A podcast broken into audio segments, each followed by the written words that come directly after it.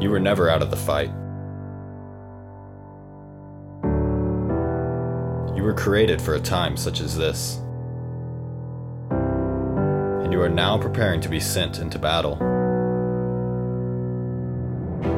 God is calling you to be his disciple, to be formed in virtue and holiness. He has appointed you as an ambassador of his kingdom,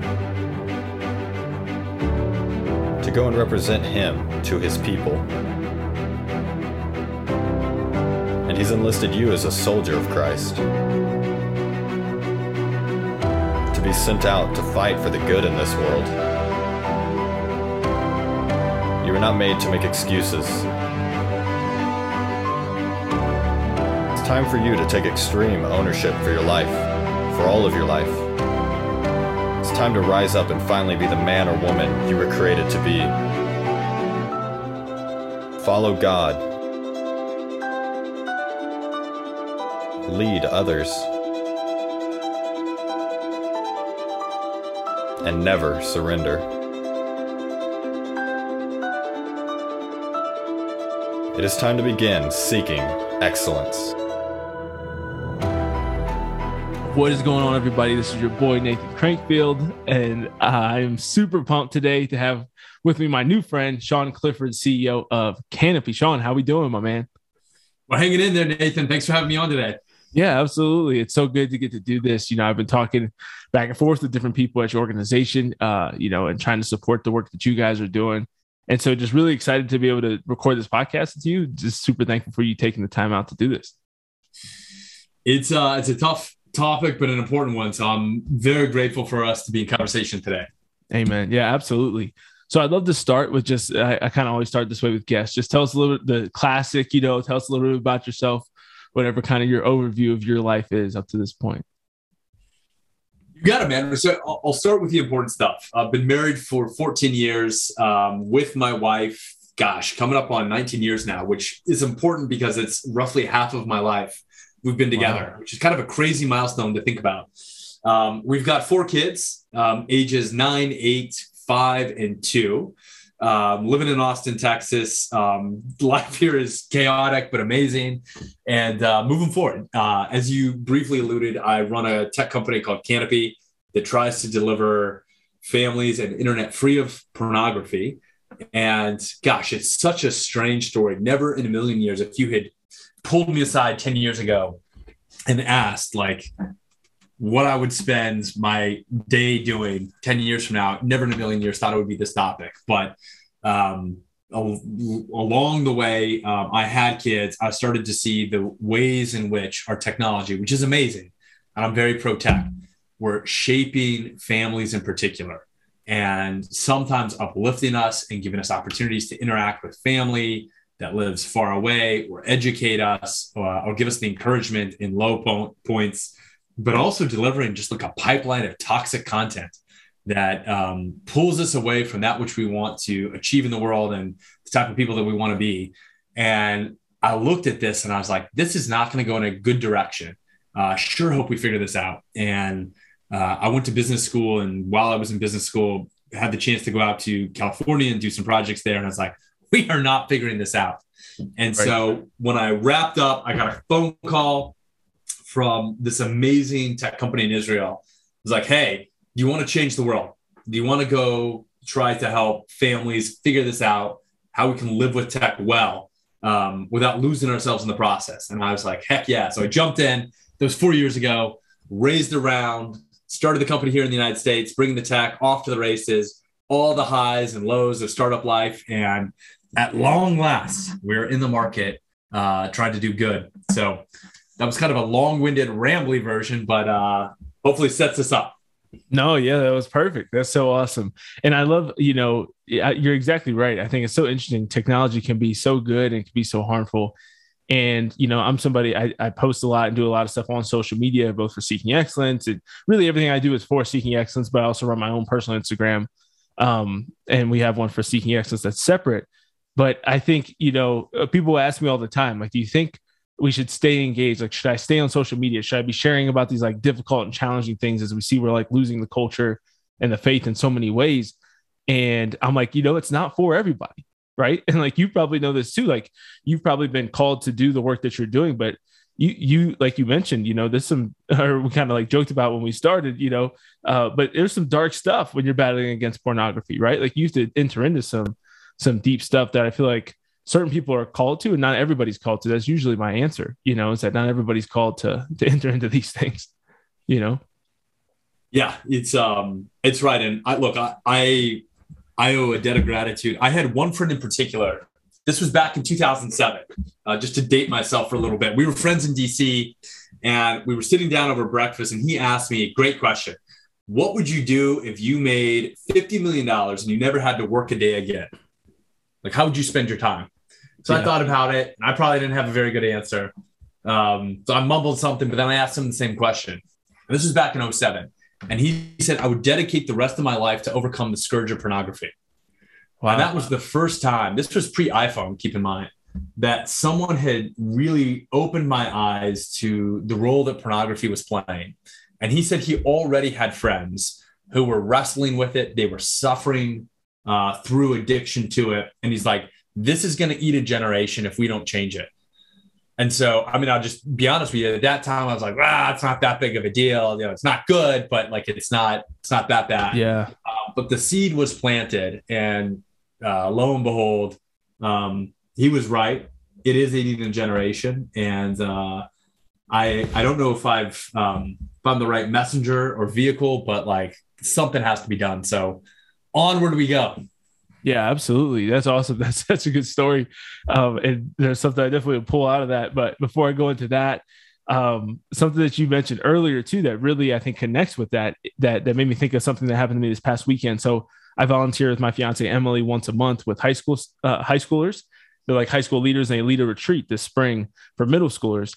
And they were doing testimonies this past weekend, which is like adorable and frustrating and all the emotions, right? Watching high schoolers try to like execute your guidance in any way. Um, but what one thing that was really impressive to me, or kind of shocking, was like in in times of darkness for them, like uh, several of them pointed out like seeing spiritual people or spiritual leaders or or just kind of like faith-based content on TikTok or Instagram and how much that actually was uplifting to them mm. in the midst of these downtimes. Mm. And so, you know, I work for Hallow, the Catholic prayer app, and one thing we often tell people about that I think you're doing really well is we always like try to convince these like older priests or parish staff ladies who are like very anti-tech, right? We always try to say, you know, people like Blockbuster didn't go out of business because people watch movies less right? People actually watch movies more. It's just the way they do it changed. And so we have so many people who just try to like say, well, just never give anybody a phone. And it's like, that's not realistic, right? Like just tell, just tell your kids to never use the internet. It's like, well, that's not really an option, you know? So I love what you guys are doing with Canopy to, to really enter into that and accept the, the landscape and reality for what it is and try to navigate that in a safe way instead of just saying what we talked about a little bit earlier before we started the Benedict option, you know, of going the extreme other way, just like go Amish, you know, yeah. which can't be the, yeah. the, answer. Well, so in full disclosure, uh, Nathan, I, I, always want to make sure that um, I preach what I practice. Um, so I do not advocate that you forswear technology. Uh, I adopt a much more moderated perspective, which is my kids can get their first device once they've voted in their second presidential election. So sometime in their uh, late late twenties. But yeah, no, I, I think it's right. And so you know, we're actually coming out with. Um, I'll share one quick thing. We're coming out with a um, a little TikTok video. This is a foray for us, and it opens up with the following stat. And by the way, this stat is dated. Man, I, I, I have to imagine it's changed even since then. But 93% of American 18 year old boys have already been exposed to hardcore porn. So it opens with that. And then it cuts to a slide. It's like, what does it take to be part of that 7%? Mm-hmm. And we go through the extreme steps. So it's TikTok. It's got to be a little funny, but we go through the extreme steps you would actually have to walk through in order to be shielded from this. So one's go Amish. Second is live in a cave, right? Third is cut all electricity to your house. But like these are things that are not going to happen. And so it ultimately concludes with like, or you can just live a normal life and put canopy on your phone. Um, which is kind of the punchline there. But yeah, I think like That's you awesome. raised a serious point, which is this stuff is not going away, whether we like it or we don't like it. And there's there's much to celebrate and much to denigrate. It's not going away. And so I think the task for us, for those who live in this world and still care about how it shapes us, is to figure out how to live well with it. And that sometimes may be postponing adoption, um, but it's got to be actually equipping our communities to figure out how to live well with it. Because, like, this stuff is here. Too much of our education has been pushed onto it. Too much of our work has been pushed onto it. Too much of our social life now exists right. on for again for better or worse. And it's it's our responsibility as the first generation to really wrestle with this in earnest to, to be like, okay, are we up to the task? We got to figure this out. Like, there's no alternative. We got to. So, absolutely. That's so awesome, man. Yeah. I think what you just said there about it's really not going away. It, has been cool to see. I think like, uh, Fight the New Drug came to Benedictine College last year when I was working there, which was really awesome to see. There is really a much more, I think, a much more prevalent movement. Even celebrities who have joined in this kind of transparency and like coming out with like their testimonies of their struggle against pornography, you know, and secular organizations that are moving against it. You see very similar things happen. I think, uh, you know, we talk about this a lot with like birth control as well. There's like a lot of secular organizations that are coming out and talking about like some of the science as uh, just trying to give people transparency of like, like make an informed decision. You know what I mean? Like you can still yeah. do what you want. The secular organizations are not saying it's a moral thing either way, but just like transparency in these in these industries that just like lacked it completely, yeah. and it was almost just this like foregone conclusion that yeah, everybody sees porn as like, like porn, and, and I think that it's really interesting how they're both so tied together. I think with like when you're 12 or 13, like yeah, you see like boys are watching porn and girls are going on birth control. It was just kind of this like accepted thing, and nobody really looked into like what's the impacts of that. Yeah, it's um I think you're right in terms of like the broader normalization of uh, you know porn, especially, and um, it's timely uh, that you bring this up. I don't know if you saw some of the headlines, but just yesterday, Billie Eilish. Uh, yeah, I did. Yeah, one, one of the most popular musicians right now. With Howard Stern, right? Yeah, and she, she came out and she said, "Porn destroyed my brain, and it devastated me." um, and it warped her imagination. She thinks she calls it a total disgrace. And here you have this, uh, you know, this woman, and like, look, if you listen to some of the song lyrics, um, I don't know the extent to which uh, she's simpatico and all the things we're talking about, but like, you have a lot more voices of people from all backgrounds coming out and saying this is not okay. And just the one thing I'll, I'll say to kind of close out that thought is, with that story, I think you're going to have a lot of parents read that and they're going to be shocked. But you're like, what on earth happened to Billie Eilish? And I think you're going to have a lot of kids read it and be like, I'm not surprised. And part right. of that gets to there's a big um, chasm between how kids understand pornography today, new porn, right? Which is different from old porn, and how parents do it. So for, for a lot of parents, they think porn's just like an old Playboy magazine which is not great. Maybe it's misogynistic and like problematic, but like it's not gonna fry your brain. And new porn, which is defined by Pornhub, which completely is a whole different level of intense intensity, accessibility, quantity, uh, and addictiveness. And that's like a that that's one thing. Like if anything comes out of this podcast, like I just hope people recognize we're dealing with a far more potent drug than existed 30 years ago, 20 years ago, even 10 years ago. Right. Yeah, it, it is. It is really wild. And I think, you know, one thing I want to hit on there before we really start to talk about some of the effects and things like that, and you can feel free to utterly disregard this if you want. Just, just a thought that came into my mind that I really want to highlight that I think is really important. I told you we get into everything here. So getting a little bit political for a moment um, and you can feel free to disagree as well. I always invite that, you know. But one thing I, I I often talk about this. I have just to give you some context, Sean. Like my political journey, I was like super pro Obama, like registered as a Democrat at 18. I served in the military for four years, became more and more conservative as I was in the military, and now I consider myself kind of like a religious Christian conservative. Um, but I'm not like super super Republican, but I, I do generally hold like more conservative positions.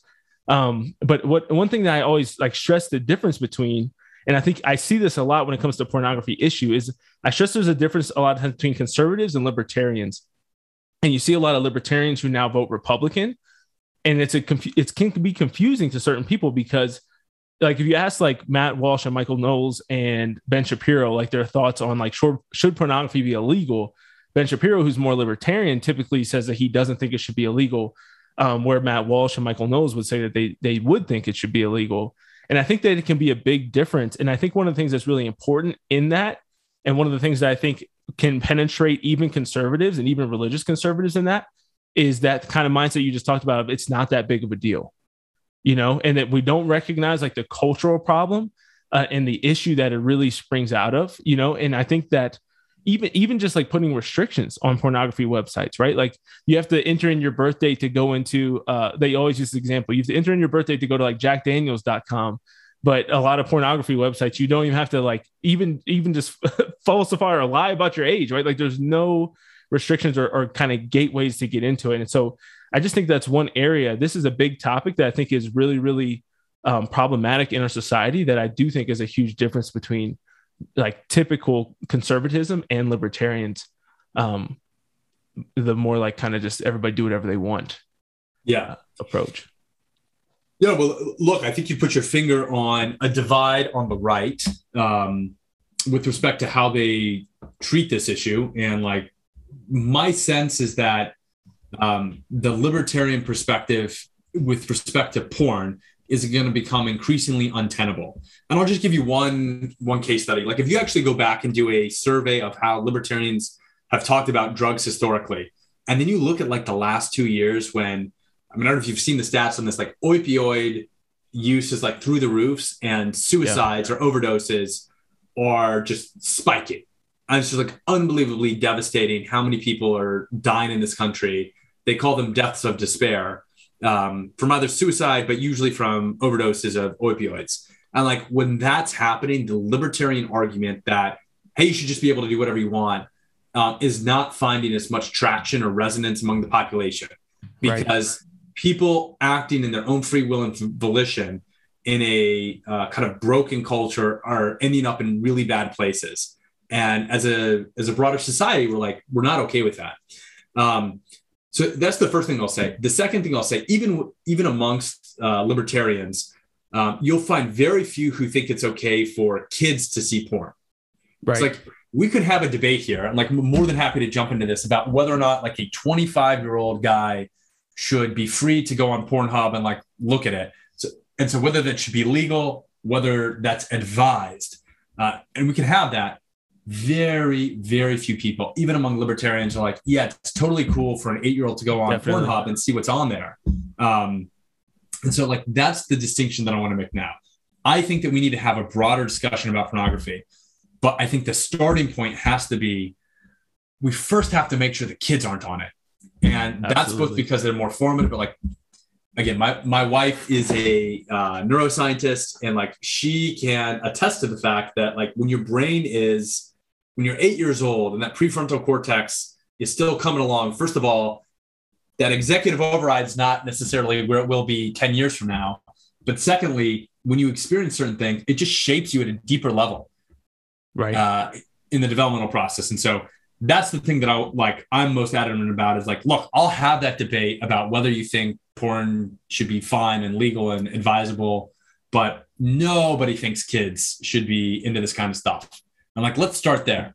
Absolutely. Yeah, that's so real. And it's it's crazy. You know, the the thought you just gave me, even like with the debate within the 25 year olds, it's like think of the the warnings and things you have to put on like cartons of cigarettes right? Or like obviously like drugs uh, i mean we have a ton of distilleries here in denver right? And there's like all these things that they have to do and it's like super sketch and um but there's like a lot of warnings and like specific things they have to do you can see it like on their windows and the way they have to like have the buildings. There's a ton of regulation over it right? Even though it's legalized it's very heavily regulated where porn is the most addictive thing i think in our society that like there's just like, there's no there's no restrictions on that right? Like there's very very little regulations and oversight even to even if you have the argument where you think that a 25 year old should be able to indulge in that it's like still we have no idea or we don't really form people that have an informed decision making process where they actually understand the risk that they're undertaking and what impact this is going to have on their lives. Yeah. Yeah i, th- I think that's uh, that's a really good point. Both that we don't understand what this is um, and where it leads. Um, and I think that's just a, like, I'll give you one small example on that. Um, pornography can be very addictive. Not everyone who watches it is going to become an addict, but a lot of people do. And in order to get the same high, and you find this with heroin as well, you've got to intensify the experience. So you start off with just a little bit, but to get the same high next time, you got to go further out and further out. And there have been a multitude of studies that demonstrate you start off looking at what people would consider to be normal porn. And then within two years, if you keep at it, which most people do because it's addictive, um, you find yourself, your taste being drawn in very strange directions. And like Billie Eilish actually talked about this, where she did, yeah, because of this escalating um, aspect of pornography, like she got into BDSM and other stuff, uh, which is what the brain demands. And like we can get into why the brain is wired to want novelty in this domain, but it is. And so I think first people do not recognize when they sign up at the very outset where this thing can lead. It's just it's not it's not something that they are uh, rationally opting into. And like if they did know that, like um, it's still like the outcomes are pretty problematic, potentially problematic enough that like uh, I'm not sure we should look at decisions to kind of opt in is uh, always well informed. Absolutely. Yeah, I'd love to go into that. So that's what I want to talk about next is kind of like what are some of these effects? So how, let's let's do our best now, especially you leading the way because you're the expert. But what is you know what are some of these effects that people need to know about going into pornography because i think it's something that i think the church really fails people in because a lot of times we talk about you know obviously i think it's almost implied but we talk about the fact like watching pornography is a sin masturbation is a sin like a lot of these things are bad for uh, you know like they're bad for your relationship with god um, and I think it's pretty clear and understandable how that's true. I think that anybody who watches pornography or has watched pornography before you know, uh, like I, I remember I was I converted to Catholicism when I was 13, but um, like my journey of like being exposed to porn, I think it was 10 or 11, and then you know you're 12 or whatever, and like I didn't need to be like fully formed in my faith to know like I don't feel good after this. You know what I mean? Like I don't feel like this is this is what good people do. You know, it doesn't mean that I'm saying that everybody that's addicted to porn or whatever is a monster, but th- like there's a natural shame that I think that comes along with it yeah from any type of like if you have any type of like well form of conscience you know what i mean like even just like my baptism as a child or just like religion class like i was like this this can't be good you know what i mean like even my 11 year old brain could like kind of process that like something's kind of wrong with this um but let's let's talk a little bit more about that because i think we don't go into the weeds enough of like what are the actual negative impacts other than um obviously the huge one that it separates you from from christ through sin yeah. So, um, do you want to start with like the communal worldly impact or like the individual body and brain impact? Um, let's go individual first, and then we'll go out to communal. Okay. So, a couple things to note, which I think are just important facts to establish, just so that people can put some of these um, facts into context. Um, I spoke very briefly about the difference between new porn and old porn. Let me just break that down a little bit to um, add context to the conversation for so many people, Playboy represents pornography. And it was, this is in my mind, old porn. It was a static magazine that maybe had 12 images of naked women. And that was problematic. And Kanye West t- talked about like how uh, much trouble he got into because his dad left Playboys hanging around the house. Uh, and so it was like, I'm not saying it's fine uh, or good, but it was limited in its scope and limited in its ability to impact you. Still had that possibility, but um, the potency was less. New porn, on the other hand, is defined by Pornhub, the most popular, largest porn website in the world. And there's three things. The first is um, just the accessibility. It used to be that you had to work hard to find porn. Now you have to work hard to avoid it. Thanks to all of our smart devices, um, with just a couple button clicks at any time of day, anywhere in the world um, at any trigger, you can just immediately log on and find pornography. So the accessibility has completely changed. You no longer have to have this embarrassing moment when you go to like the back of the VHS store behind like the creepy uh, curtain and like ask for the stuff. So like it's right. it's removed that uh, difficulty. The second thing that's important is um, the intensity new porn because instead of like a static image on a glossy magazine, it is HD videos. Um, and there's infinite variety effectively. And so, with respect to intensity, it's the most important you know, most potent bingeable pornography ever created. And that has really important implications for um, the brain. Uh, and these things combined to the third thing, which is like it's just much more addictive as a result. It's much more formative. Mm-hmm. So with with that kind of landscape in mind, let me talk about what new porn is actually doing to our kids today. First, it's rewiring the brain. It's actually changing the way that the brain looks, both in terms of like you can do fMRI scans right now of people watching porn and see what's going on in the brain. And guess what? It mimics a lot of the neurochemistry uh, that exists in when addicts are using drugs. So it's like the first thing we now know. Right. But it's actually resulting in changes to the brain such that you can do a brain scan now and someone who's been watching porn for two years, you actually can tell just from the brain scan that something's going on.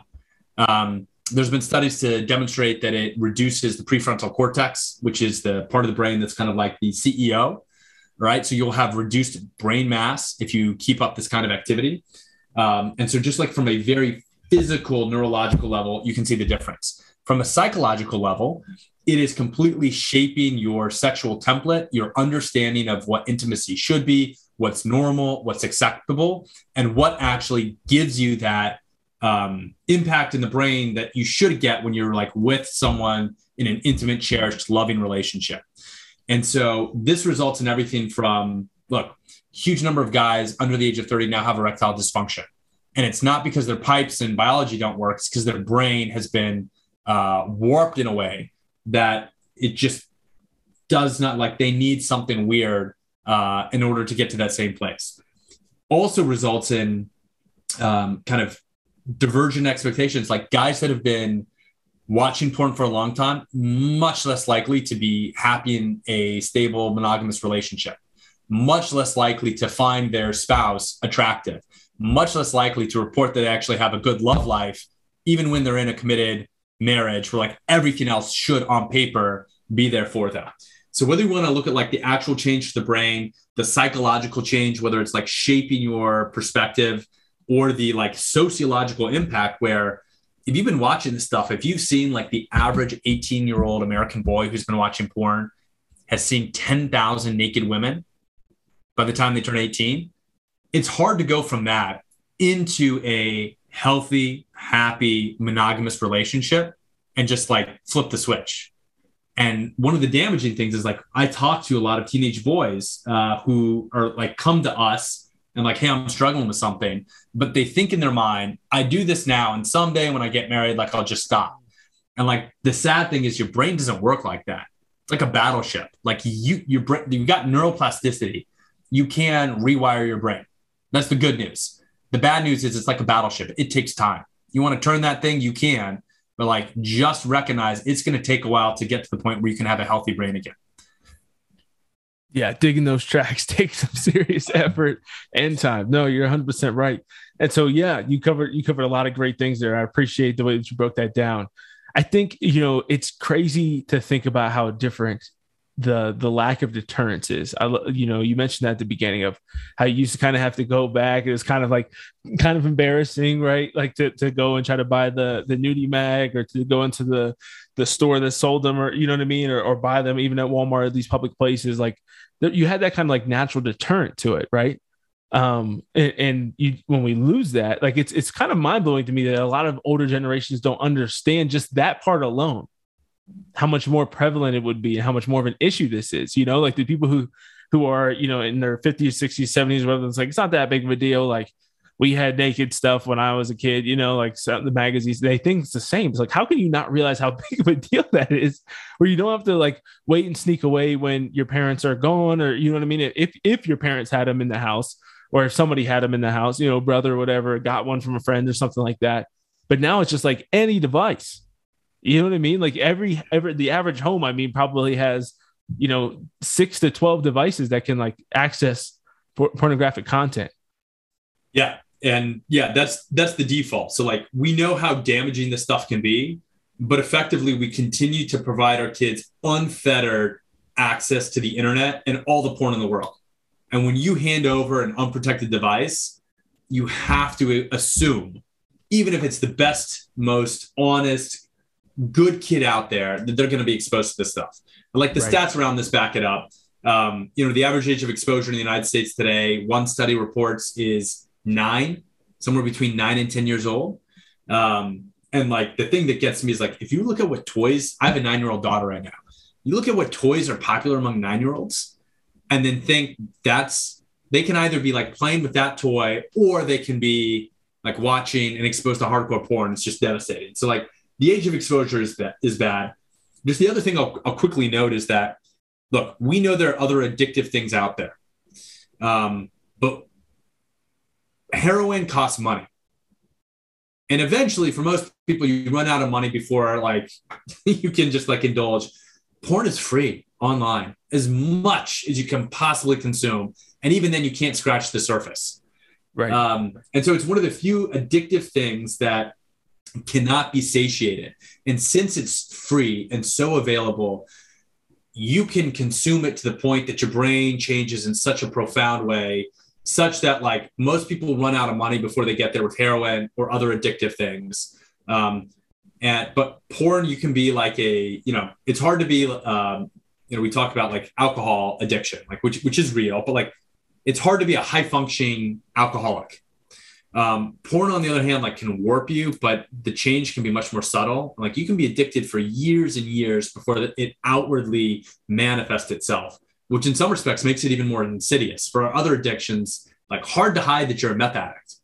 Um, right. Yeah. You know, which gives people a chance to intervene and like seek help and whatnot. This thing can fester inside and just like warp you uh, in pretty profound ways before anyone even knows um, that you've taken that first step. Yeah, which is wild. And and yeah, and so I think just the ability to to hide it in that way too, you know, that coupled with the deterrent obviously is going to be unbelievably impactful to the, you know, just the prevalence of it and just the commonality of of the addiction. I think it's crazy to think about. And then you also mentioned the the intensity of it and just how much that increases. And I'd love to go a little bit deeper into into why that is. You kind of briefly mentioned why the brain kind of goes deeper and deeper into the intensity of it. And um yeah i think it, it is so you know i even remember like my friends and things like that when i was in middle school and like i talked about you know being first exposed to it sometime around there. I don't like remember. I don't have like a specific age but i think it was somewhere between like 10 and 12 and um i think you know i think back to like a lot of those th- these my friends and stuff like it like started with just like simple curiosity you know, and like somebody had exposed it to them, and it's like you have this kind of curiosity because nobody's talked to you about any of this stuff, and so you just kind of want to like learn, right? And you're just kind of like, you know, watching stuff just to kind of learn, which is really twisted and messed up, obviously, but you know you can have like compassion for somebody who's who's that young and that misguided and is exposed to something that's completely abnormal and confusing and all this stuff and they're just trying to like understand it and how that grows into this like Billie Eilish mentioned, getting to just like a lot of violent stuff that goes on there, which also leads. I mean, this is something Fight the New Drug talks about a lot, into so much in the uh, sexual traffic, sex trafficking industry mm. as well. You know, and just the support and like the ties between those two industries is really heartbreaking as well. Yeah, it's it's um yeah, the whole thing is is devastating and dark. Um look a couple quick things i'll say. The the first is like there's one study i actually read this week which said that the age of first exposure like the the younger you are the more likely as a boy if you're ex- exposed younger as a boy the more likely when you're a man you are to try and dominate women in sexual relationships. Like there's a direct correlation there. So um and it plays itself out in so many twisted ways like that. Um let me jump in though to your question about the intensity of it. So um, there's actually something called the Coolidge effect, which is named after um, President Calvin Coolidge. Um, it's kind of a funny story how this came to be a psychological term worth looking up uh, offline sometime. Um, but the Coolidge effect basically is the psychological term to describe that our brain craves novelty, especially with in in like the sexual realm. So like certain stimulation, sexual stimulation, novelty counts for a lot. And that's like the animal side of us. And this is the same in, in like most mammals. Um, but since that's kind of hardwired into us, um, when you are exposed to infinite pornography, which effectively comes with high speed internet, in a way that doesn't come with Playboy, you can satiate that. You can just like go to the next video and the next video and the next video. And that capability um, is what unlocks this like dopamine escalation circuit where to get the same high, you got to do something more extreme and more extreme and more extreme. And that's that's been part of our nature for a long time, Nathan, but it's only recently when we've had the ability to satiate it thanks to like the infinite variety that's out there that it's really started to have a profound impact on the brain. I'll give you one example, not to get too dark into this, but if you go to the largest porn site out there today and you look at the most popular 100 videos from the last year, over 50% of them involve like incestual relationships, like stepmom and son, or like stepdad and stepdaughter. Like it is messed up. And you have to ask yourself, like, what on earth is going on? What accounts for like this strange stuff? And this is like among, I mean, it's going to sound weird, but like this is among the more mainstream porn sites out there. This is not one of the like weird esoteric ones. And that fact can be explained by the brain seeks novelty. You got to find something different and weird and taboo and new every time you go because you get bored and tired of the old stuff. And so, um, this, the, you know, the intensity of the experience uh, and the variety of it drives people in directions that they themselves never would have anticipated uh, years ago or even months ago. But it's just, it's just the way the system's working out. Yeah, that is that is really interesting to think uh, think of it in those terms of yeah, it just what's obviously and objectively becoming more and more popular, especially because a lot of people who visit those sites obviously are going to be the people who are more addicted and have been in this you know cycle for years, and just how it escalates is yeah, it is, it is really dark. It's really sad. It's really uh, unfortunate to think about so many people who um, just find themselves in this kind of like state of denial that I feel like commonly accompanies it, you know, and there's almost been this like desensitization, not almost, there has been a desensitization really since the beginning of the sexual revolution for all of these things, right? But I mean, you have uh I mean, there there are schools across the country now, especially in places like California, New York, where they push all kinds of crazy stuff, but including like teachers either in libraries or at public schools like teaching that masturbation is healthy and that it's necessary and all of these things to young kids to kids who are not even in middle school yet or are in middle school and when you think about how much you know we always talk about how like the devil's greatest trick is is making you think that he doesn't exist right and that's kind of like so yeah and that that that's kind of been the thing with this is like when you remove the stigma um, you lose a lot of this and, and there's almost uh, I forget who I was reading. I, I, don't know if it was Fulton Sheen, somebody recently, uh, where it was a quote about um, how there is like shame can be good sometimes. And we try to act like we should never experience any of it. But like sometimes it's good to have like a healthy sense of shame when you do shameful things, you know? And so, what do you think about like, kind of the culture just move to, uh, you know, destigmatize these types of things and and how that's kind of affected all of it? and how oh, we can fight against such it. it's such a good question in part because i think one of the reasons this issue which i think is far more prevalent than most people realize remains underreported is the element of shame there are so many and like i can tell you stories when i was raising around to try and get this company off the ground I'd be in a uh, venture capital firm's fancy office. I would do my presentation. I would take questions, and then meeting would end and like most people would file out and I'd be sitting there and usually one guy would stick around and he's like, I've been addicted for like 10 years and I can't escape it. And didn't bring it up during the meeting because like there's, you know, there's a shame to addiction overall. It seems to be especially deep on this issue. So that's tough. And you put your finger on a tension, which is um, you want to alleviate shame. I don't think shame is a constructive force here. But at the same time, you don't want to normalize an activity and suggest that it's okay. Right. Um, and that is a tricky thing to do. Um, and so I think that's one of the, the tasks before us. I think you're starting to see, you know, look, we live in a hypersexualized culture, number one. And so um, there are many things that are on primetime television that would have been considered porn or soft porn like a generation ago right or just go scroll through any random tiktok or instagram feed and like you will not see any shortage of uh, provocative images. It's like it's hard to say that's okay, but then this next incremental step is not. So that's just like one of the challenges that we have to confront. I think we also have the challenge of we have a culture that um, effectively tees up instant gratification and celebrates titillation, right? The infinite scroll and these endless feeds effectively reward your desire for like just another hit and another hit and another hit. So those are two big things we got to tackle separately. But on the question of like how we speak about this, I think one of the most promising things is that the public health community is really starting to pay attention and talk about this issue. And one of the reasons I think that's helpful is like the traditional opponents of pornography have come from, have been making moral arguments, and they're coming primarily from religious backgrounds. And I think there's an incredibly important role for that, in part because if you want to shape hearts and minds, like oftentimes that's where it's coming from. But the thing that the public health community can do is they can break up the trench warfare um, that exists on this. And so, like, if you go to any crowd and you say abortion, both sides retreat to the respective corners. They've heard all the arguments. You're not going to persuade them.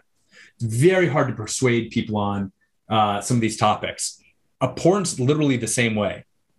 But when you have a new, surprising voice enter the field and make an argument that you weren't expecting, that's when you have a chance to kind of shift things. And so I look at like the pediatric um, expert at Harvard who's coming out and is like, yeah, this is destroying a kid in a really profound way. You guys should stop. And this should be part of what pediatricians are talking to parents about when their kids turn 10, which is the age of exposure. When you have feminists who are coming out of the Me Too movement and they're like, shoot, maybe this, like, maybe pornography is like actually a bad thing. Maybe it's like facilitating a lot of this misogynistic, disgusting behavior that results in the kind of abuses that we saw when you have these voices from unexpected places coming out and actually agreeing with their traditional opponents about it, that to me, I think is a moment where you're going to have an opportunity to, to redefine how this issue is viewed, coupled with this last thing, which I think could be the game changer, which is really sad, but also I think represents some hope.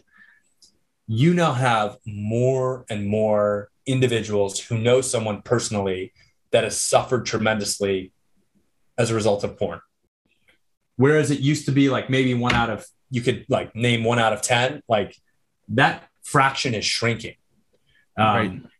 The number of people that I know who've gotten divorced and they cite pornography, I mean, I, you know, it's double digits, right? Uh, wow. The number of people, parents that I've spoken with, and look, self selection. I run this company, so like people come to sure, me. Sure, yeah, you're gonna have a little bit higher. Um, it's like a lot of parents are like, I had no idea and my kid is now 12 and they've been watching this for two years. What do I do? And so just the um, aggregation of individual families that have seen this firsthand and seen the pain that results from it, I think there's going to be appetite to talk about this and treat it very differently than you found, you know, 20 years ago, but even five years ago. Yeah, absolutely.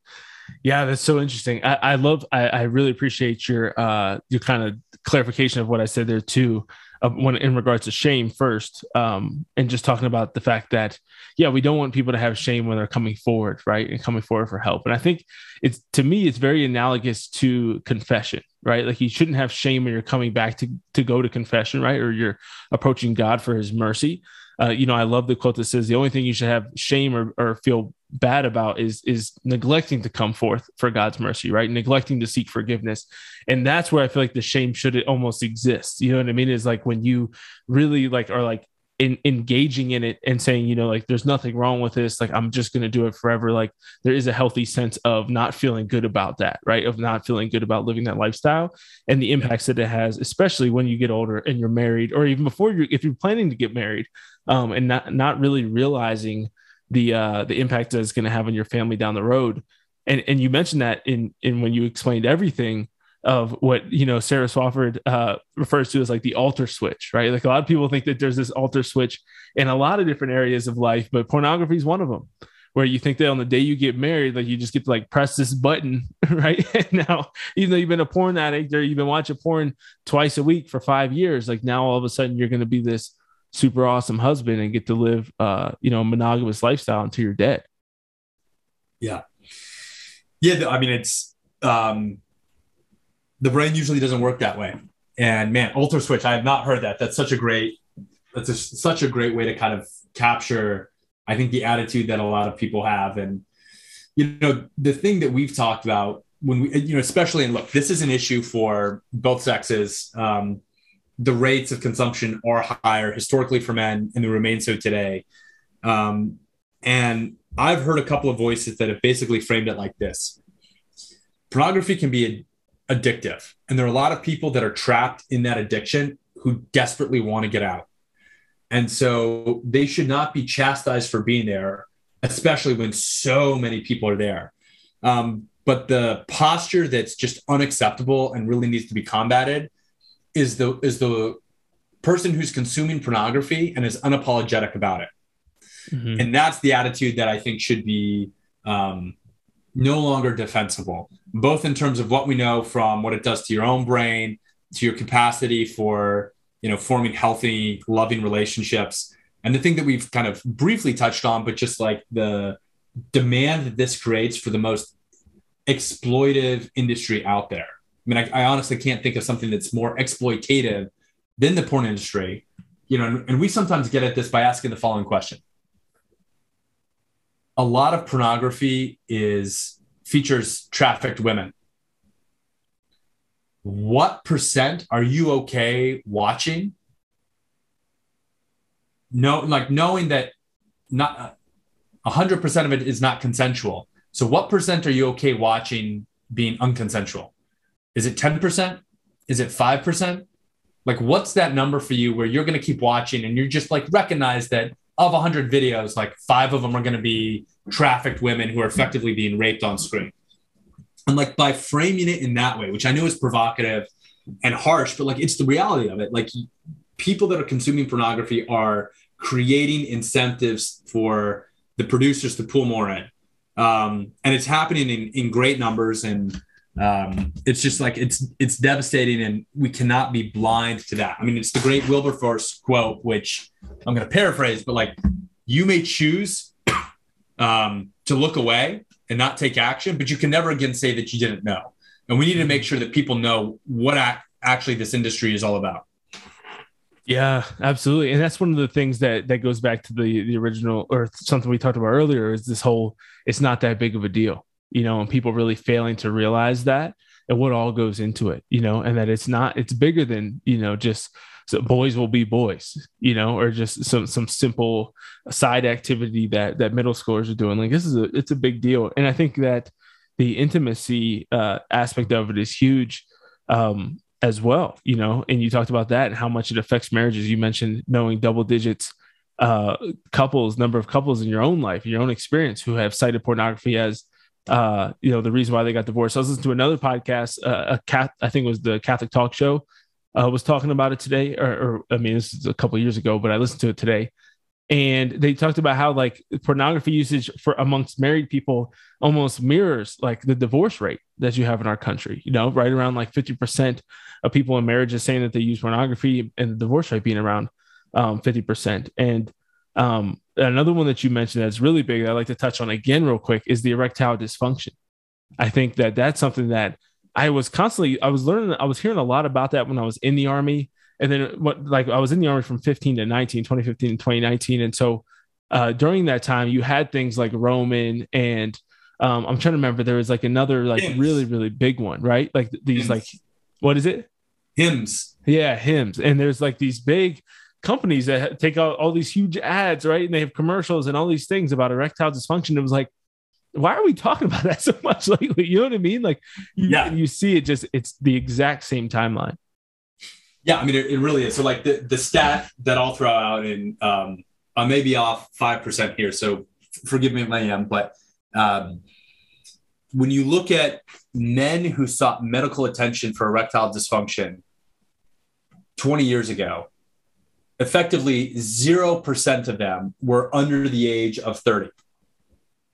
And today, when you look at men who seek medical attention for erectile dysfunction, 25% of them, one out of every four, are under the age of 30. And wow. this is completely attributed to uh, pornography. And it's not like traditional, like Viagra helps if um, the pipes aren't working, right? It's a biological issue. As you age, um, things happen. The new form of erectile dysfunction is psychological. It's that your brain has wired in expectations of what it needs, uh, and that's the primary cause. And so that it's a it's a real thing. I mean, I like, and, and this is. I had a friend joke with me that like, here I am when, when we're out on the fundraising trail, like pounding the pavement, trying to raise around to like get rid of pornography. And if we had instead offered like a band aid to the symptom of erectile dysfunction associated to it, we would have raised 10 times as much money because oh, yeah. the market is massive and uh, and whatnot, which is sad on many levels, but um, is a testament to the fact that this is real and it's happening and more people are aware of it. Um, but it, it's still kind of below the surface. Uh, and so, yeah, I'll, I'll, share one more anecdote on that. Um, one of my friends uh, is involved with a uh, Christian mentorship group and attended one of their summer camps. He was a camp counselor there.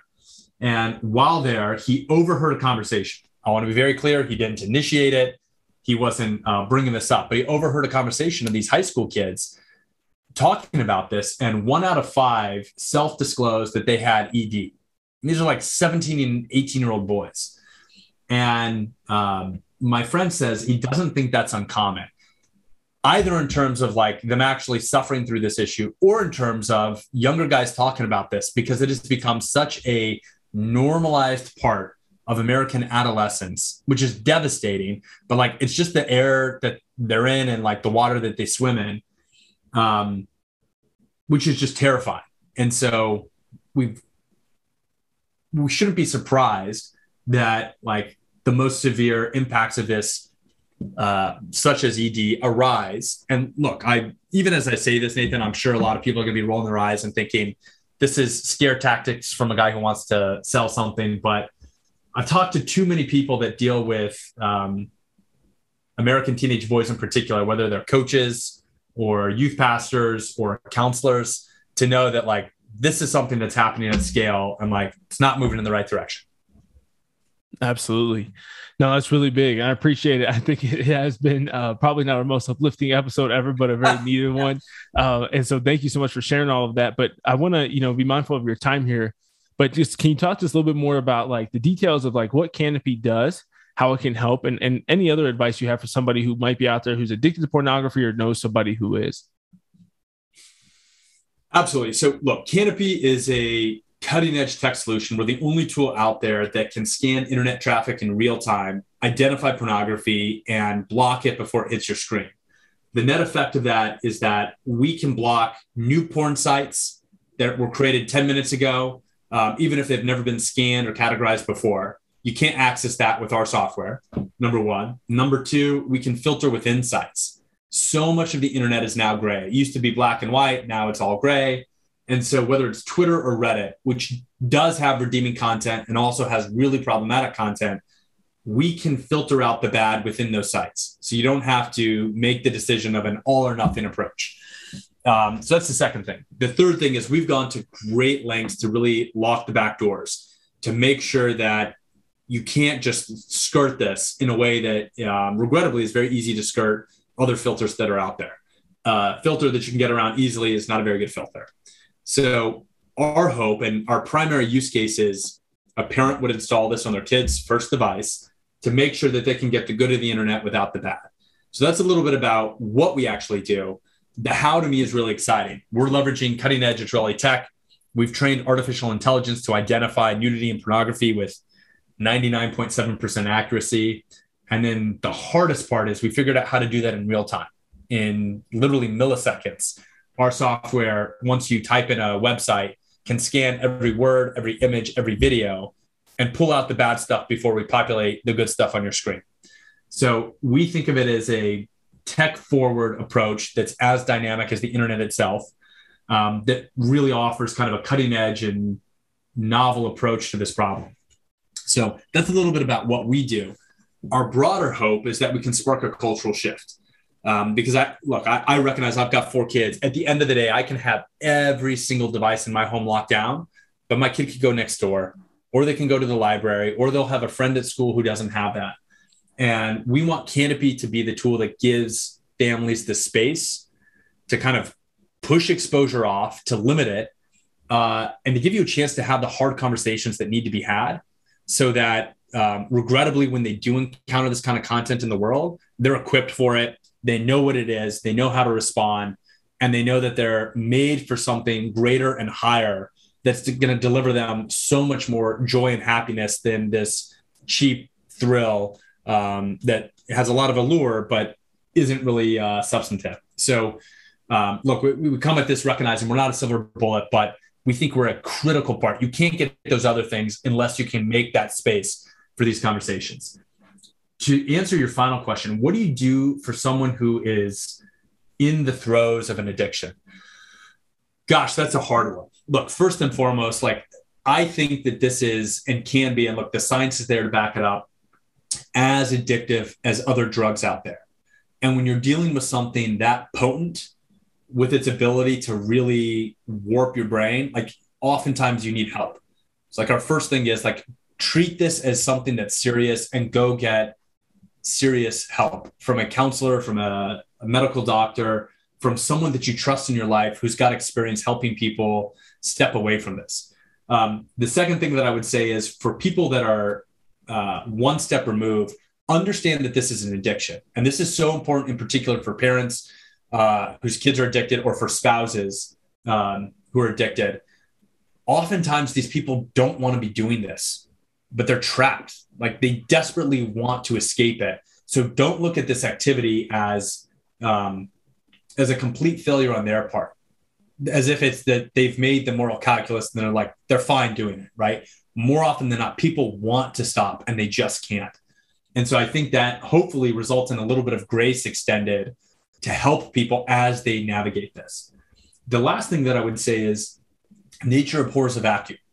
And right now we have a culture that says this is fine, it's no big deal. And like fulfillment of your desires and your appetites is like, like what's wrong with that? And I think making the hard case, but the very worthwhile case that we are made for something greater and higher.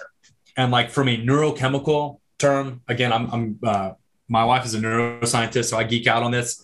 But if I'm going to go from like the the neuroscience side, there's dopamine, which is released when you get like the cheap thrill, like you have a little bit of sugar or someone likes one of your posts and like it fades and it's gone.